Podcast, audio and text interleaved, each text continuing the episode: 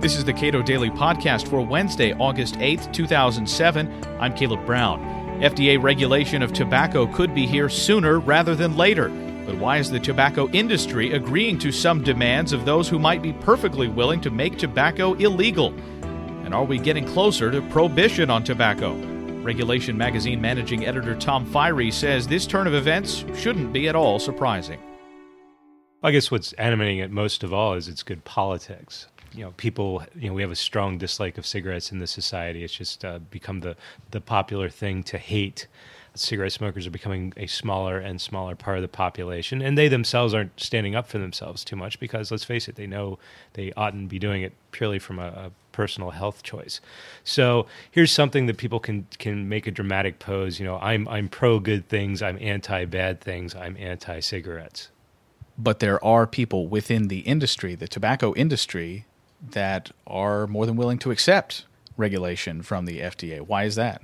Yeah, that's the interesting uh, part of the dynamic. Uh, at least Altria, which is the uh, umbrella company under which uh, Philip Morris is, has come out as being in, in favor of uh, this tobacco, of some level of tobacco regulation, and, and that has some people scratching their heads until you realize Altria would love to be in a position where they can kind of freeze the market as it is now with Altria's brands on top, with the Marlboro Man standing proudly, you know, atop the uh, the market, uh, and hold on to that market share there's an interesting history of tobacco regulation and an interesting uh, intellectual history rooted here in the Cato Institute that kind of merged together here. There's a very famous term that came out of Regulation magazine. That's the what's uh, called the Bootleggers and Baptists Coalition. Very famous uh, political term, which is in a lot of pushes, regulatory pushes in society, there are kind of the the angelic people that are, saying, you know, we're doing this for the good of society, i.e., the, the Baptists and then there's this other component that you don't hear a lot about, but they're on the same side as the Baptists, and they just happen to be the people that the Baptists supposedly are coming down on, the bootleggers.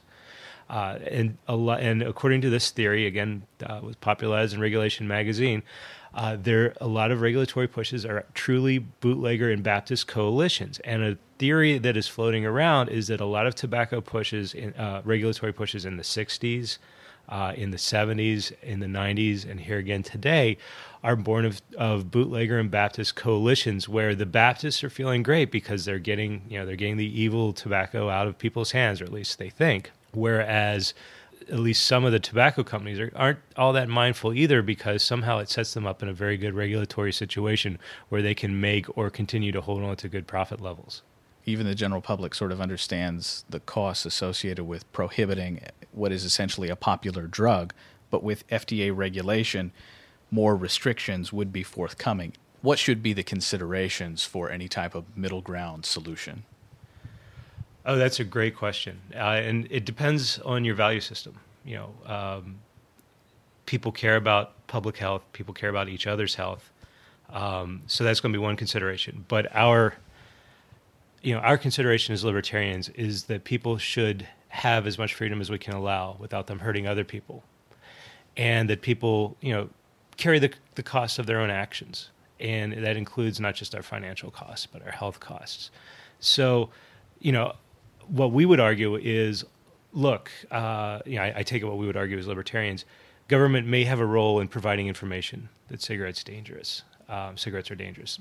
Government may have a role in trying to protect children from cigarette ads, you know, trying to look out. But you know, our value system is not to really come down too much far further beyond that and let adults make adult decisions. But other people have different values. That's both the upside and the downside of being part of a of a, of a republic, of a very uh, multifaceted republic.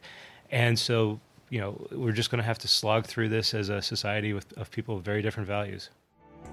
Tom Firey is managing editor of Regulation Magazine. This is the Cato Daily Podcast. Send your comments to cbrown at cato.org.